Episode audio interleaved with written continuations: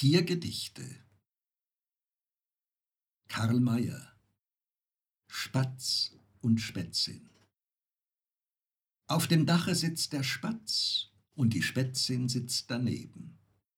Und er spricht zu seinem Schatz, Küsse mich, mein holdes Leben. Bald nun wird der Kirschbaum blühen, Frühlingszeit ist so vergnüglich. Ach, wie lieb ich junges Grün und die Erbsen ganz vorzüglich. Spricht die Spätzin, teurer Mann, denken wir der neuen Pflichten, fangen wir noch heute an, uns ein Nestchen einzurichten. Spricht der Spatz, das Nester bauen, Eier brüten, Junge füttern und dem Mann den Kopf zu kauen, liegt den Weibern ob und Müttern. Spricht die Spätzin, du Barbar, soll ich bei der Arbeit schwitzen und du willst nur immer da zwitschern und herumstibitzen? Spricht der Spatz, ich will dir hier mit zwei Worten kurz berichten. Für den Spatz ist das Pläsier, für die Spätzin sind die Pflichten. Heinrich Seidel Das Huhn und der Karpfen Auf einer Meierei, da war einmal ein braves Huhn, das legte, wie die Hühner tun, an jedem Tag ein Ei und kakelte, mirakelte, spektakelte, als ob's ein Wunder sei. Es war ein Teich dabei, darin ein braver Karpfen saß und still vergnügt sein Futter fraß, der hörte das Geschrei, wie's kakelte, mirakelte, spektakelte, als ob's ein Wunder sei. Da sprach der Karpfen, ei, alljährlich leg ich ne Million und rühm mich des mit keinem Ton. Wenn ich um jedes Ei so kakelte, mirakelte, spektakelte, was gäb's für ein Geschrei? Theodor Storm von Katzen Vergangenen Maitag brachte meine Katze zur Welt sechs allerliebste kleine Kätzchen. Maikätzchen, alle weiß mit schwarzen Schwänzchen. Fürwahr, es war ein zierlich Wochenbettchen. Die Köchin aber, Köchinnen sind grausam und Menschlichkeit wächst nicht in einer Küche, die wollte von den Sechsen fünf ertränken Fünf weiße, schwarzgeschwänzte Maienkätzchen ermorden wollte dies verruchte Weib. Ich half ihr heim. Der Himmel segne mir meine Menschlichkeit. Die lieben Kätzchen, sie wuchsen auf und schritten binnen kurzem, erhobenen Schwanzes über Hof und Herd. Ja, wie die Köchin auch ingrimmig dreinsah, sie wuchsen auf und nachts vor ihrem Fenster probierten sie die allerliebsten Stimmchen. Ich aber, wie ich sie so wachsen sahe, ich preis mich selbst und meine Menschlichkeit. Ein Jahr ist um, und Katzen sind die Kätzchen, und Maitag ist's. Wie soll ich es beschreiben, das Schauspiel, das sich jetzt vor mir entfaltet? Mein ganzes Haus, vom Keller bis zum Giebel, ein jeder Winkel ist ein Wochenbettchen, hier liegt das eine, dort das andere Kätzchen, in Schränken, Körben, unter Tisch und Treppen. Die alte gar, nein, es ist unaussprechlich, liegt in der Köchin jungfräulichem Bette. Und jede von den sieben Katzen hat sieben, denkt euch sieben junge Kätzchen. Maikätzchen, alle weiß mit schwarzem Schwänzchen. Die Köchin rast. Ich kann der blinden Wut nicht Schranken setzen dieses Frauenzimmers. Ersäufen will sie alle neunundvierzig. Mir selber, ach, mir läuft der Kopf davon. O Menschlichkeit, wie soll ich dich bewahren? Was fang ich an mit sechsundfünfzig Katzen? Christian Morgenstern auf dem Fliegenplaneten.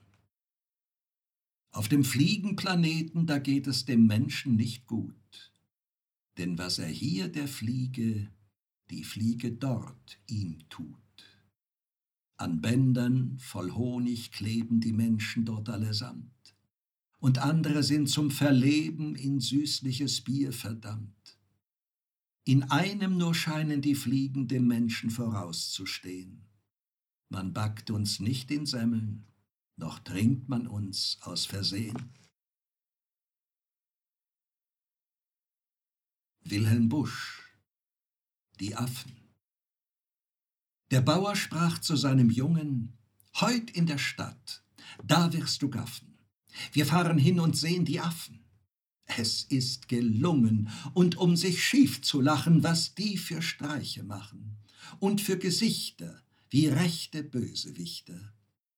Sie krauen sich, sie zausen sich, sie hauen sich, sie lausen sich, beschnuppern dies, beknuppern das, und keiner gönnt dem andern was. Und essen tun sie mit der Hand, und alles tun sie mit Verstand. Und jeder stiehlt als wie ein Rabe. Pass auf, das siehst du heute.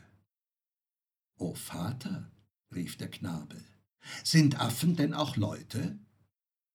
Der Vater sprach, nun, nun ja, nicht ganz, doch so beinah. Ludwig Anzengruber Die Spinnen und die Fliegen In einem Schlösschen, das verlassen und darum halb verfallen stand, herbergten in den öden Räumen viel Dutzend Spinnen an der Wand. Gesundheitshalber aber mochte der letzte der Insassen hier zerbrochene Scheiben nicht vertragen und flickte alles mit Papier. Er schnitt dadurch den vielen Spinnen der Nahrung Zufuhr gründlich ab. Von außen kam nicht eine Fliege, wie es bald innen keine gab. Die Netze webende Gemeinde, die wusste nicht, wie ihr geschah und war nach langem, grimmem Fasten dem bittern Hungertode nah. Da ward für den, der Kraft noch fühlte, die Selbsterhaltung zum Gesetz. Er lud beim Schwächern sich zu Gaste und fraß ihn auf im eignen Netz. Doch als zu höchst die Not gestiegen, da fügte sich, dass vor dem Schloss ein muntrer Knab vorbeigezogen, den Langeweile just verdroß. Er raffte Kiesel auf dem Wege und nahm die Fenster sich zum Ziel. Nur wenig heile Scheiben blieben nach diesem ritterlichen Spiel. Und durch die Lücken schwärmten Fliegen in Hülle und in Fülle ein. Die Spinnen sagten, Gottes Güte regierte sichtbarlich den Stein. Sie falteten die Vorderbeine und dankten ihn, der alle nährt, und haben dann mit frommen Sinnen die Fliegen reinlich aufgezehrt. Doch meinte deren Schwarm hinwieder, der rings bestrickt vom Tod sich fand, die Scheiben habe ausgebrochen der Satan mit selbsteigner Hand. Entging den grimmen Stricken eine, durch Gottes Huld hielt sie sich frei. Und ward sie dennoch aufgefressen, so meint sie, dass es Prüfung sei. Das gilt von Fliegen und von Spinnen die an Vernunft nicht überreich. Doch sind wir klugen Menschen ihnen Gottlob in keinem Punkte gleich. Alois Blumauer Ode auf das Schwein Heil dir geborstetes, ewig geworstetes, dutzend geborenes, niemals geschorenes, liebliches Schwein. Dichter begeisterst du, Eicheln bemeisterst du, alles verzehrest du, Christen ernährest du, gütiges Schwein. Heil dir drum ewiges, immerfort schäbiges, niemals gereinigtes, vielfach gebeinigtes, liebliches Schwein. Wilhelm Busch Bewaffneter Friede Ganz unverhofft an einem Hügel sind sich begegnet Fuchs und Igel. Halt, rief der Fuchs, du Bösewicht, kennst du des Königs Ordre nicht? Ist nicht der Friede längst verkündigt? Und weißt du nicht, dass jeder sündigt, der immer noch gerüstet geht? Im Namen seiner Majestät, geh her und übergib dein Fell. Der Igel sprach, nur nicht so schnell. Lass dir erst deine Zähne brechen, dann wollen wir uns weitersprechen.